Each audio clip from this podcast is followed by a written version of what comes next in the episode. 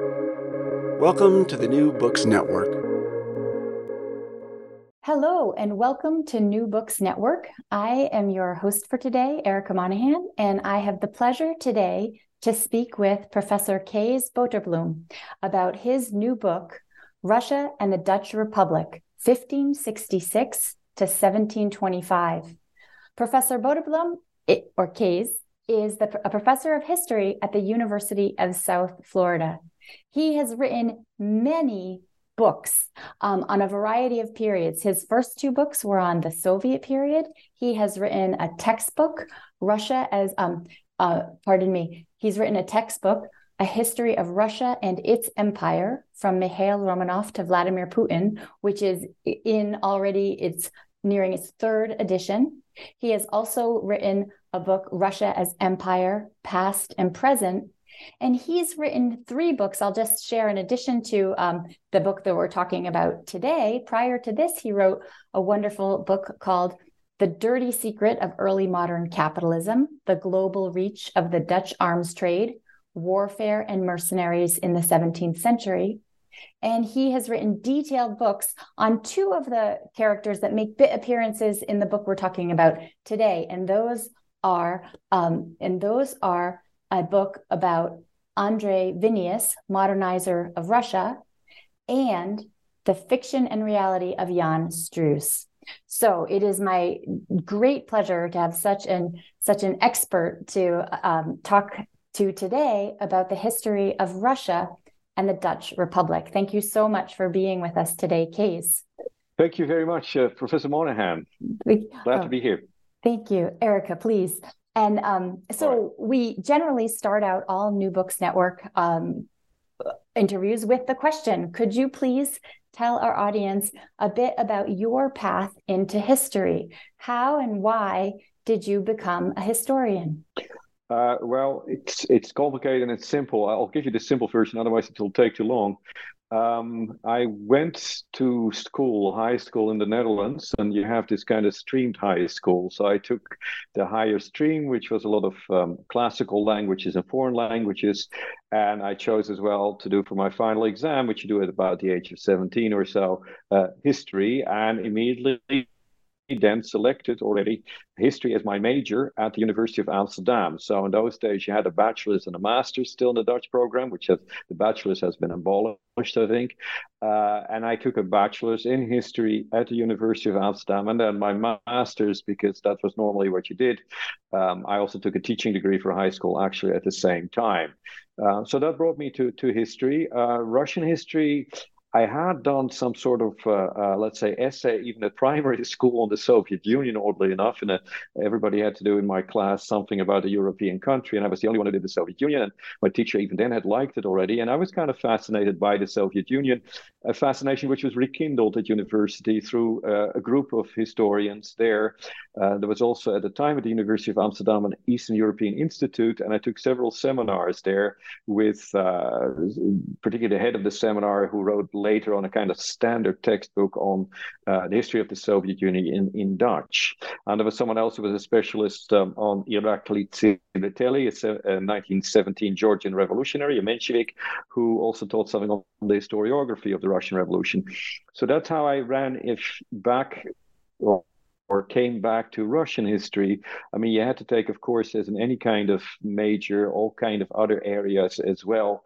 Um, but that got me to history. And then after a hiatus of a few years where I was trying to find my bearings, I think, um, I went back to do a doctorate at uh, McGill University in, in Montreal uh, on Soviet history, which was in part also because by the time I applied there, the Soviet Union began to fall apart. I applied there in 1988, actually. And uh, while I was doing my doctorate, the Soviet Union stopped uh, actually existing. Oh, that's remarkable. So in some ways, this is um, you were getting serious about the study of Soviet history as the Soviet Union was unwinding, and now we are. You have been working for years um, more on imperial history in this moment where mm-hmm. questions of the Russian imperial legacy um, loom larger than they have at any point, probably since 1991. Yeah, yeah correct. I mean, um, yeah, I, I mean, I, I, I didn't deliberately choose it like that. I mean, in part, I, I went back to the imperial period because um, my curiosity was piqued by someone called Philip Longworth, who taught me at McGill in early modern Russian history and pointed out the text by Jan Struys, actually, and said, ah, this is, there is this text. We have it here in the rare book section. It is printed. It is 17th century, and it's by this Dutchman, and he travels to Russia. Have you any idea uh, about it? And I said, no, I have no idea. Um, but the problem for Longworth was, I think, that he only could look at the English version. He didn't know Dutch. So I could find the original Dutch version. And that's how I went back after my two Soviet books, um, my dissertation, and then the second book. I went back in part as well because um, I was teaching in those days at a small university in Canada where I had a very intense teaching load, um, which made it really impossible to go for any length of time to Russia to do intensive archival research, which I had done for the first two books.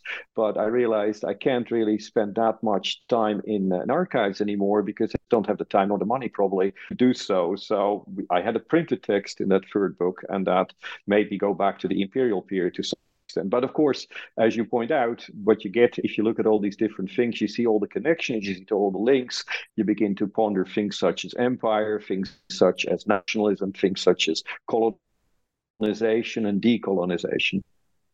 Yeah, thank you. So, um, well, in some ways, that leads me up to the next question I, I wanted to ask you. Is still keeping it fairly generic, but why did you write this book? Um, this book is is a bizarre kind of has a bizarre kind of uh, background. Um, I at some point in time writing, I think what was the book on Vinius, my fourth book, let's say. I came across an advertisement in the 1960s in the Slavic Review, in which it was announced that a certain Jordan Kurland was preparing a dissertation on uh, the Dutch Republic and um, Romanov Russia in the 17th century. I had in my research at that point not come across this dissertation, so I was kind of curious, and eventually I managed to trace uh, Mr. Kurland, uh, who was still alive, and this was now around 2010. And I called him. I said, It says in the Slavic Review that you were at Columbia University, you were writing this dissertation, but I can't find it. Why is that? And he answered, Well, because I never finished it. uh, he had started to work for the AAUP, the American Association of University Professors. And as a result, he had abandoned really uh, his work. He was already a college teacher with an MA at the time, but he had, in the, in the end had moved up to New York to take care of this professional organization for university teachers, and uh, his material had uh, had never materialized into a dissertation. All right, I thought, okay, that's good because I was a bit uh, at that point worried, as you always are, that someone already had taken the wind out of my sails, which was, um, you know, writing about Vinius at any great length at that moment. Anyway, uh, Mr. Kurland apparently died about five years later or so, around 2015 if I recall. And within half a year or so, an, um, an advertisement, an email was sent around through, I think, the early Slavist Association of, the, of, of ASEES.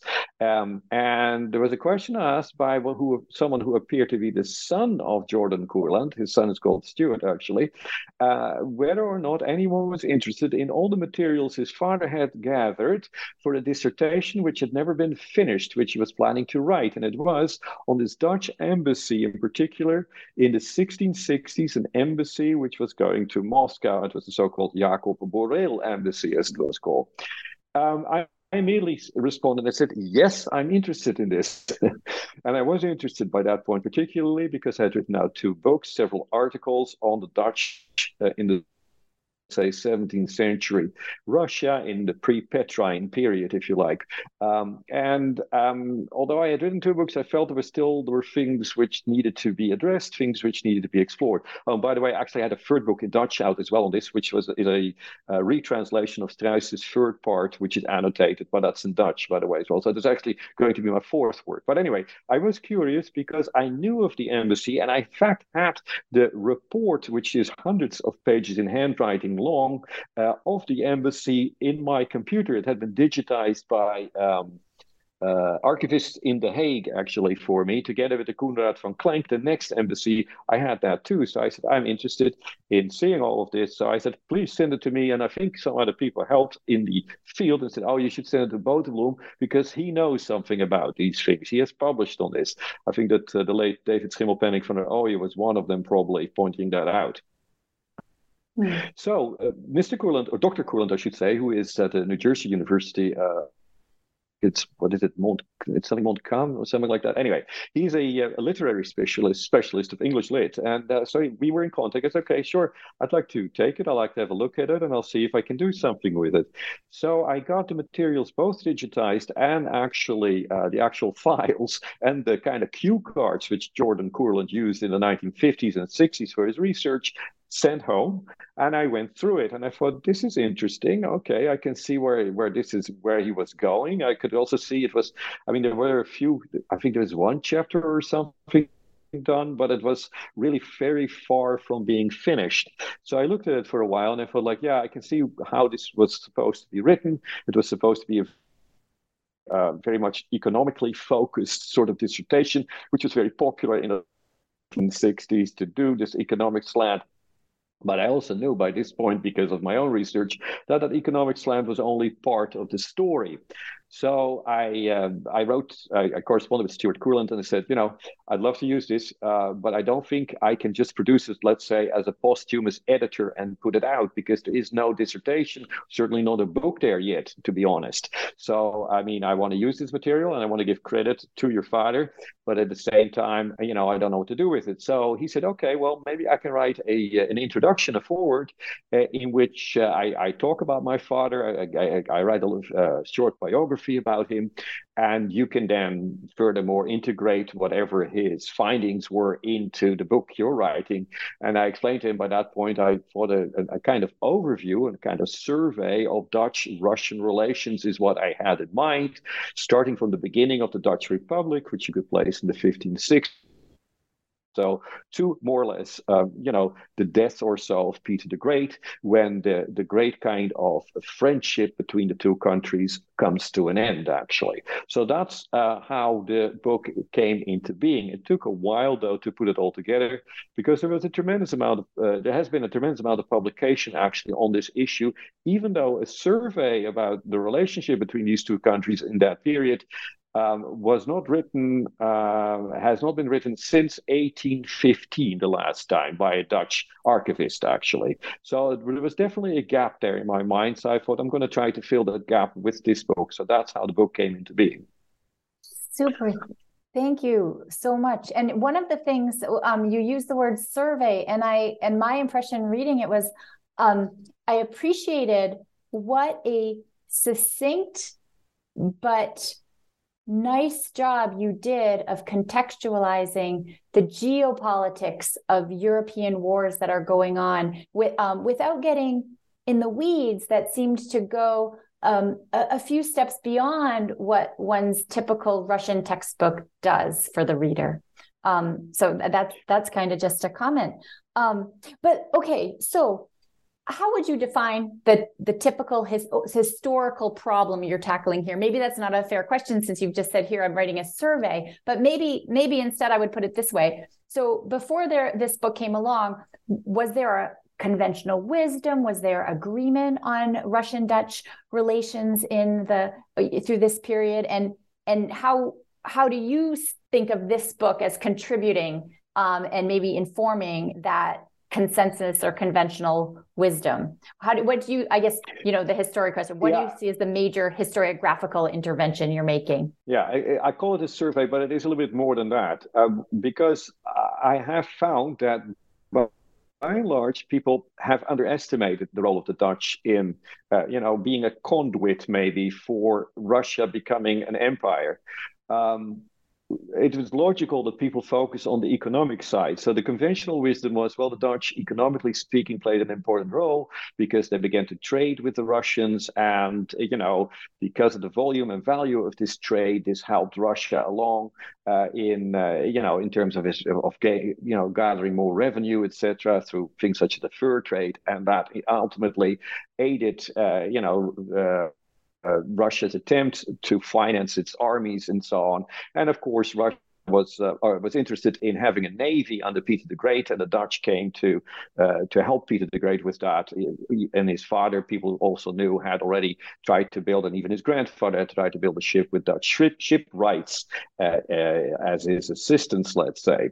But I found, um, because of what I had done earlier, that is only one side of the story. So I think I have tried to provide a much more rounded picture, which is much more of a, uh, let's say, an, uh, an, an, exportation of of um, of technology, uh, you know, a growth in providing information to the Russian government and so on, so that you don't only see merchants, and certainly there are many merchants, and they're very wealthy merchants, and they make a lot of money in Russia, but you also see a lot of other uh, Dutch um, born people active and playing an important role in Russia, such as medical doctors, um, such as military men, actually, uh, that is not navy, but actually military men, literally, who fight land wars and some fortification builders were involved as well. All these people moved to Russia at some point in time from the late 16th century onwards and contribute in a meaningful way to, uh, let's say, the technological, uh, uh let's say, modernization of Russia.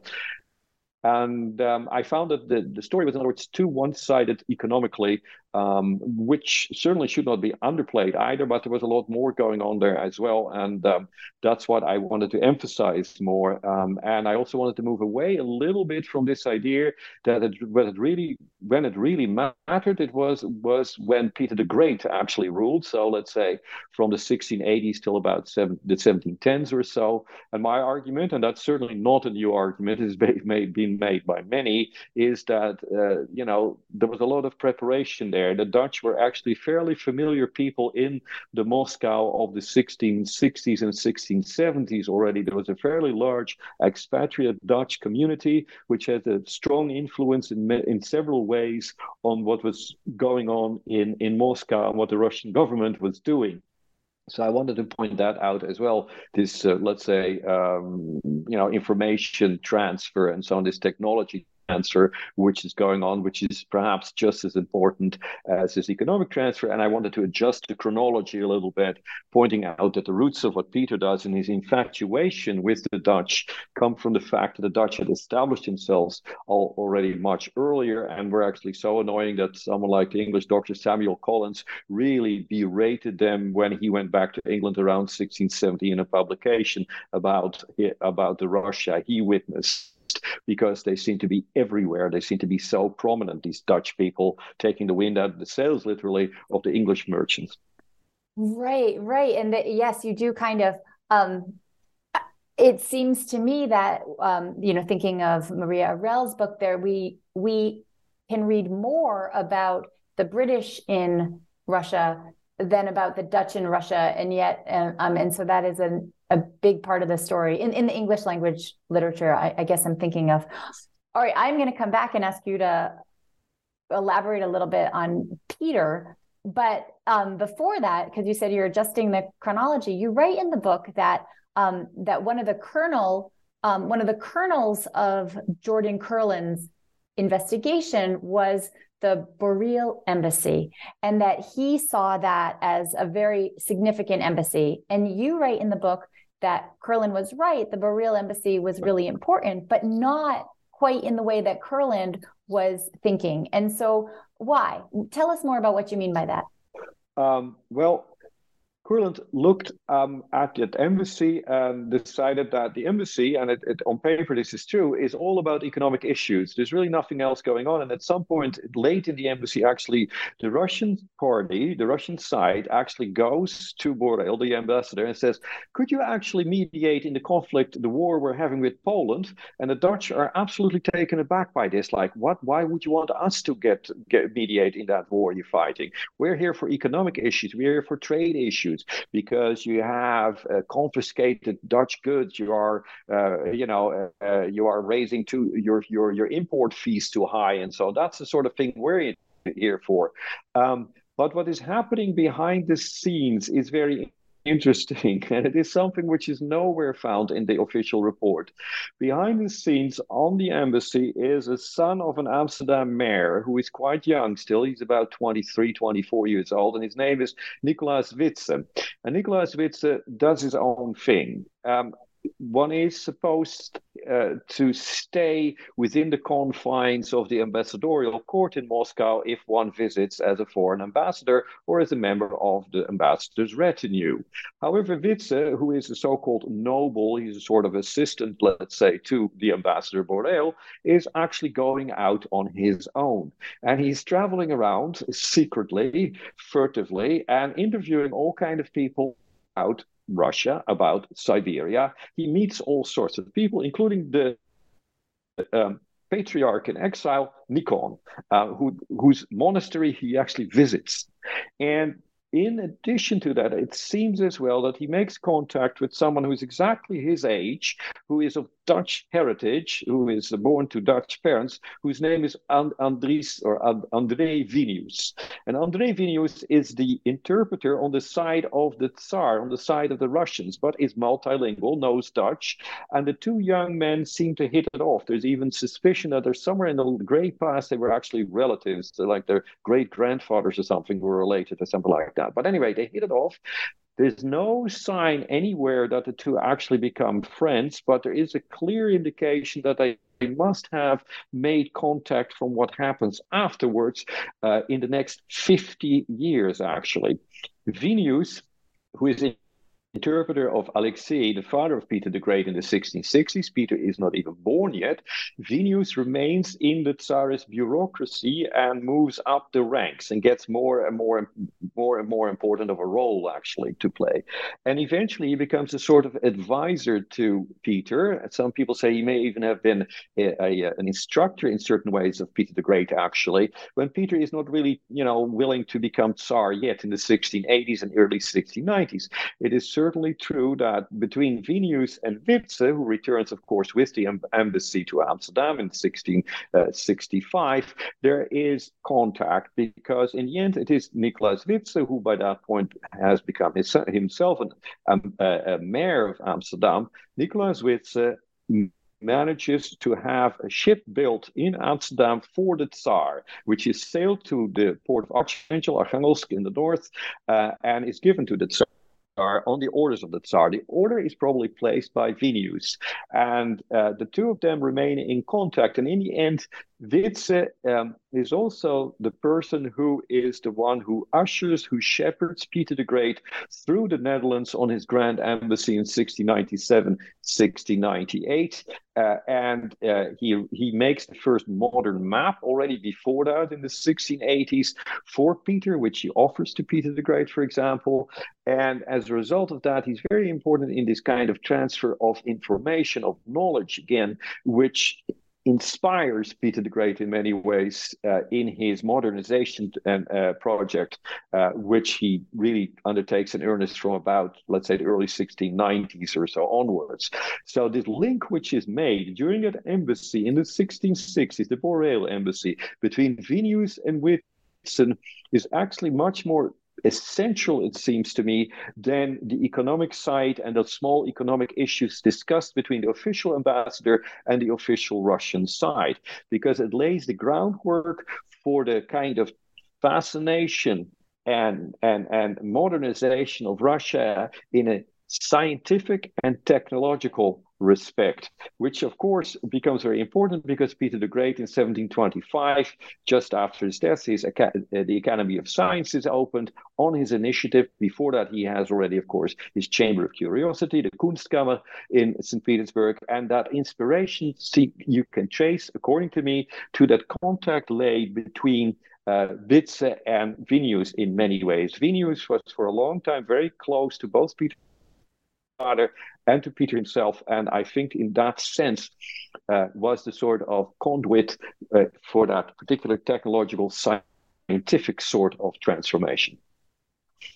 Thank you so much. As you, as you, I think I might have mentioned to you um, in uh, just between us. I am so interested in Nicholas Witsen, so I would ask you uh, um, bunches of questions about him, but maybe more than any of the audience would like to hear. But I will ask you one thing. Um, do you see Witsen and his curiosity about Russia and Tartary? He makes this map of Tartary as um, initiating just within himself, or perhaps in cooperation with his family or other leaders in Amsterdam, or, or, or where do you see kind of the motivation? I'm, I'm I um I appreciate you've kind of talked about Peter being inspired by his curiosities. Um, what's driving Witsen? Uh, good question, of course. Um, from what I can understand, there's a few things there. He studies in Leidewitz as a young man, and I think it's one of his teachers, if I'm correct, I think it's Hondius or something, who, or, or no, no, it's not Hondius, it's, it's Goldschus or something like that. It, anyway, it is, yeah, something like that. Anyway, it's a professor who is already specializing in Asia.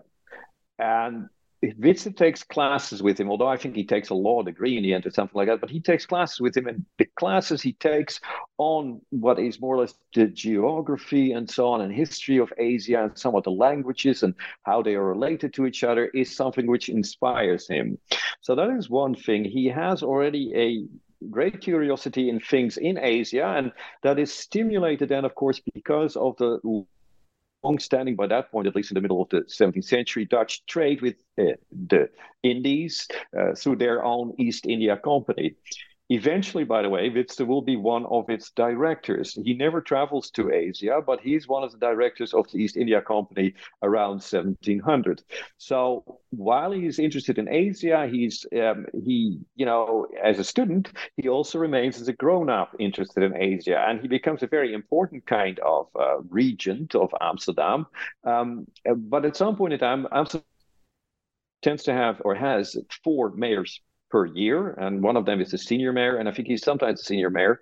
Uh, but at some point, to give you an idea of how strange that was in the Netherlands, Amsterdam, which is at point, of course, a trading hub of the European world economy around that time. At some point, two four mayors are uh, there's Witsen, who is the sort of amateur ethnographer, geographer, if you like, but another one is actually a highly respected mathematician, Hudde, I think. So two of them are sort of uh, scientists or something like that among the mayors.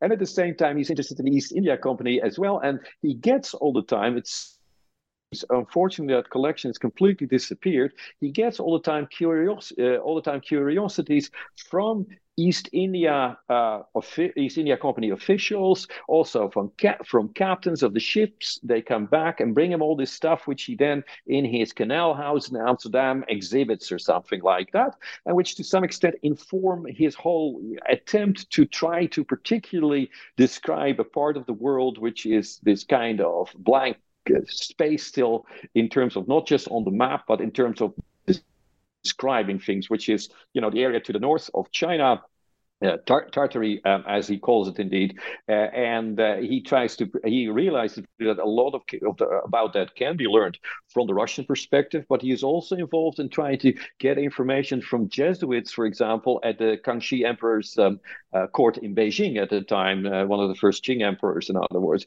who also give him information at the same time. But because he ends up on the Russian embassy, of course, his links and his connections with the Russian side are better, in particular too because he is likely communicating with Vinius, and he certainly communicating with all the other people who are expatriates there, some people who are just going there temporarily as traders and merchants. So he gets more and more information about this part of the world about which he seems to think we don't know very much and which really needs to be further explored, including, for example, the issue whether or not there is a link between Eastern Siberia overland with what we now call Alaska, because there is still some doubt about that actually at the time. So he also tries to answer that question. But he is in many ways an amateur, you know, ethnographer almost, an amateur geographer at the same time.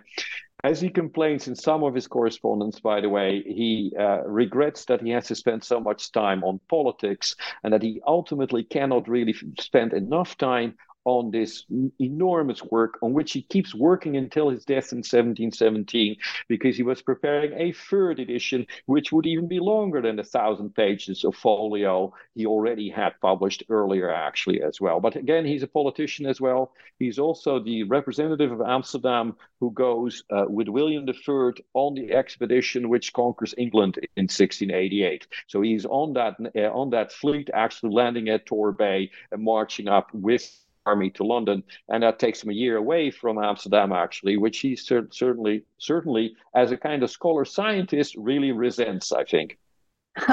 yeah, that's remarkable that um, the the business of life kept Witsen from publishing everything he would have liked to, just as the business of life kept um, Jordan Curlin from publishing everything he might have liked to. Yeah, and, and yes, not off, yeah, yeah. hats off to you for your productivity because these books don't write themselves, and you've written several. Um, all right, next question. Um, so in the book, you're describing this shift, and you, you you are describing Dutch has its golden moment on the world stage in the 17th century, and and that gets eclipsed pretty, um, you know, in due time. And similarly, you describe this kind of shift where Russia perhaps gets a little less enamored of things Dutch during Peter's reign, if I understood. And I um and again, this you know this question of the role Peter plays, I really appreciate how you're talking about all these trends and initiatives that are underway prior to Peter's reign is something I think that within the field of early modernists we have a good sense of. But you open up any Western Civ textbook and it's sort of um, you still can get that line: Russia was darkness until Peter came and brought light. Um, a line that you know his own eulogi- um, eulogist uh, first introduced to us. So.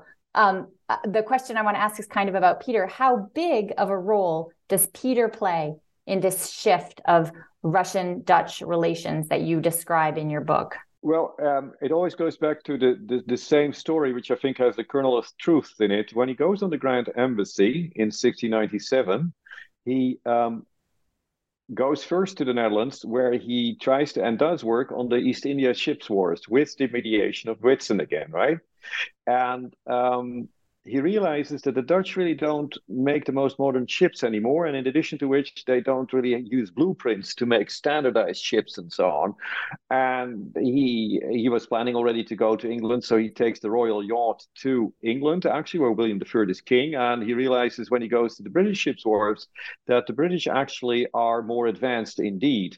And although he remains, let's say, fond of things Dutch as a sort of almost, you know, nostalgic curiosity, dressing in Dutch clothes and whatever you have, he does realize that the Dutch are falling behind in terms of technological advances. They were the most let's say, technologically advanced country in the world, perhaps around 1650. By 1700, the English already have uh, have surpassed them, and that ultimately, I think, explains why he turns away from the Dutch. He also realizes that he is ruling in Russia. I think at some point uh, he realizes this that you know Russia is not a republic. Russia is is is organized very differently. That that the Dutch Republic cannot be, let's say, politically speaking, or even maybe militarily speaking, a model for Russia anymore. So he looks around and he finds different models, the Swedish model, perhaps, which he certainly looks at, uh, the British model, the English model, indeed, and uh, and also eventually, even towards the end of his life, he looks a little bit at France when he goes back on his second embassy in 1716, 1717 the Dutch have become a lot of yeah, a bit of a curiosity more uh, well, he is nostalgic, but he's not entirely, I think, um, enamored anymore about their particular, let's say, economic, uh, technological kind of advance, and uh, so he moves away from them in some ways, even though he he rem- he fi- he remembers them fondly, it seems, and you don't see too many real, you know, Dutch people anymore in his surroundings. Vinius, towards the end of the life uh, of his life, is more or less disgraced, although he's not entirely uh, ban- banished or something like that, and so on. So uh, ultimately he surrounds himself much more with other advisors. Uh, he also becomes much more confident, I think, in some ways, in that the Russian adaptation of Western ways is beginning to work. Okay, thank you. Um, next, I want to ask a, a lighter question, and th- this comes that from the that um, the book is such an enjoyable read. It's got 26 Thank chapters you. and they're brisk and short, and you have all these vignettes with so many personalities in them. And so I wanted to ask you if you had to pick one of your subjects to have dinner with, um, who would it be and why? And maybe if it would be Witsen, you would tell us about someone else since to not let him crowd out, you know, all of our conversation. No, I, I, the person would be, and that is that's for sort of almost sentimental reasons. It would be Colonel Cornelis van Bokhoven. Now, Cornelis shares his first name with me. He was also, I'm sure, he was Kees. like there were many Janne and Kees, therefore Yankees, right? In the United States, Manhattan is populated by Janne and Kees, therefore you have Yankees, Yankees, right? Anyway, Cornelis was also a Kees like me, but the other interesting thing about Cornelis van Bokhoven is a colonel in the Russian army from 1647 until 1677, actually. He actually has the same last name as one of my grandmothers. When the first time I came across his name, I almost faint. for there is a Cornelis van Bokhoven in the Russian army in 1660. Again, my grandmother was called Cornelia van Bokhoven, right? So I was like, that's impossible. I do not think there's any kind of family relation as far as I can establish through genealogy. So it's pure coincidence. But why I like to eat with him is because when I went through the documents for the building of the ship for Peter the Great's father, the Eagle or Arel, in the 1680s, which was built by Dutch shipwrights and which is and sailors, including Jan Struys. Uh, Van Bokhoven was sent down from Moscow to this side river of the Oka River, south of Moscow, where they were building this ship on, on, on a wharf and so on. There were a lot of Russian carpenters involved, by the way, but it's overseen by the Dutch. And Van Bokhoven was sent there as a colonel to um, to more or less be the guard to make sure that there was no unrest and so on.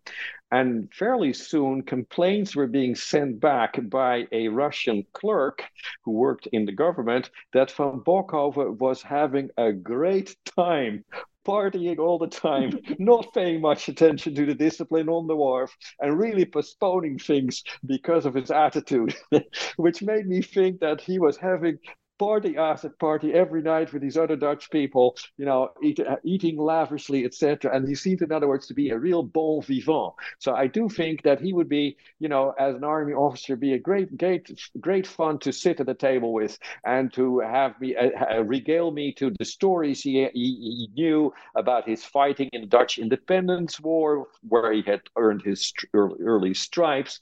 There is suspicion he may even have fought in England in the civil wars there yeah, certainly he had been already for 20 years in Russian service. He would die at the siege of Chigirin in 1677. Actually, uh, Patrick Gordon, who uh, was his son-in-law, actually writes about the death of his father-in-law there. It would have been a lot of fun to to have this person at my table uh, because he had seen the entire world, it seems, and he was a jolly guy, so you would have had a lot of fun with him.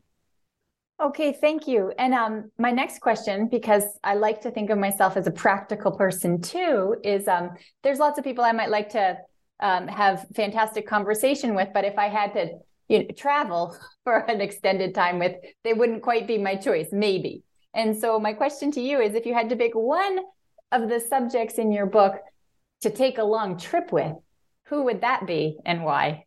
Uh, Jan Struys, no doubt. Um, Jan Struys, um, in his book published in uh, 1676 in Amsterdam in its first Dutch edition and then translated to French, German, English, eventually Russian as well. Jan Struys uh, writes in this book about 30 years of traveling the world's seas and all the continents uh, almost, and had seen so much in that time as an you know average person and actually born not too far from where I was born, uh, that I would have had uh, I, I would never have gotten bored with the stories of what he had seen and also with the stories he probably made up. So in that sense, I think he could have talked for you know literally months and still wouldn't have bored me talking about the cultures he had seen on Madagascar, in Thailand, in Indonesia, in Italy, um, in Russia, in Iran, for example. So I think he would have been a great travel companion. In addition to which, he was a very versatile man. He was by trade actually started out as a sailmaker, but he was clearly a very good sailor at some point in time in, in his life, he manages even uh, to uh, to pretend that he's actually has experience as a ship's captain, which he had never had. But the, the king of Denmark was, fell for it actually. So in that sense, he was very believable. He was also uh, someone who made up stories, including even that book is partially made up and partially written, certainly by other people because he was not he could not write actually, uh, uh, as far as I can see from our, um, archives and from from documents and archives. But he would have been a great person person to travel around with because you wouldn't have been bored for for a moment i think. Sure. And if he did cover so much ground he was probably pretty reliable at at getting from one place to another yes he's, he's absolutely he was survived all kind of awful things. Um, and so in that sense yes that too he would have have been a, a great kind of protector to have around you. Yeah. Okay well um Kees it has been such a pleasure talking with you about Russia and the Dutch Republic, 1566 to 1725. It's published by Lexington Books, just out in 2021. I encourage our audience to uh, check it out. Um, and, but before I let you go, we a traditional NBN question, New Books Network question is, um, what are you working on next? Um, yeah, every time I think, well, this is going to be the last thing. Uh, uh, not at all. I'm working actually on three things right now. Um, one is um, a, a, biography um, which was initiated, you could argue, by someone uh, in the Netherlands, um, someone who is a retired obstetrician gynecologist, on a Dutch East India Company doctor in the 18th century. It has nothing to do with Russia. but he, I have helped him translate it and whip it into shape as a real book of history, which he, as a medical doctor, wasn't quite sure on how to do that. We're still working on it. It should be coming out with Brill. It's going to be richly illustrated if Brill falls for it. But Brill might, because Brill will publish. Uh, they will just put it into the price, I think. Uh, secondly, I'm working on a book again that goes back to my you know my earlier kind of i guess uh, scholarly endeavors um, on a comparative comparison between Soviet and Nazi posters with a scholar in London, uh, Lisa Pine, who is a specialist on life in Nazi Germany, um, and we will compare posters. Yeah, Soviet posters with Nazi posters and, and interpret their significance. Actually, that's going to be with Bloomsbury, and then I've been writing things to people I've met on online, really in Kazan, in in Tat, uh, Tatarstan, in Russia. I'm writing a sort of survey on um, the history of Tatarstan since its early beginnings, which is, in other words, since about the 8th century until today. Um, and you know, so that is I'm doing that more or less on my own, although my Tatar friends have helped with that as well. In part because many people have been actually studying this particular part of the world in it and, and written dissertations about it in English and even books, but nobody has given a full overview. And there are particularly a few areas which have been understudied. So I'm trying to fill that gap. Uh, a survey, in other words, that book is being uh, looked at by Lexington actually. The review should be in soon. I have no idea what they're going to say. Uh, I keep my fingers crossed. If I have to redo some things, that would be fine too, because I'm in no great hurry. So there's three very disparate things: one 18th century Dutch, one thing on the Soviet period, and one survey again. So that's that's what I'm doing right now. Oh, that that sounds fantastic, and definitely as someone who does, you know, has studied Siberia a lot, it does seem like a survey of Tatarstan is a much, you know, that can definitely um, serve a, a, real purpose in our fields. Um, and, and to, just that I'm not a Soviet specialist is no comment on the other ones at all. But um, well, with that, let's close and i just want to thank you so much for your time. This has been this has been great fun. Reading the book was great fun. Talking to you was great fun. And so i on behalf of our new books networks audiences i'd like to thank you so much for talking with me today. Thank you very much uh, erica for the opportunity. I very much enjoyed it. All right. Thank you. Goodbye. Goodbye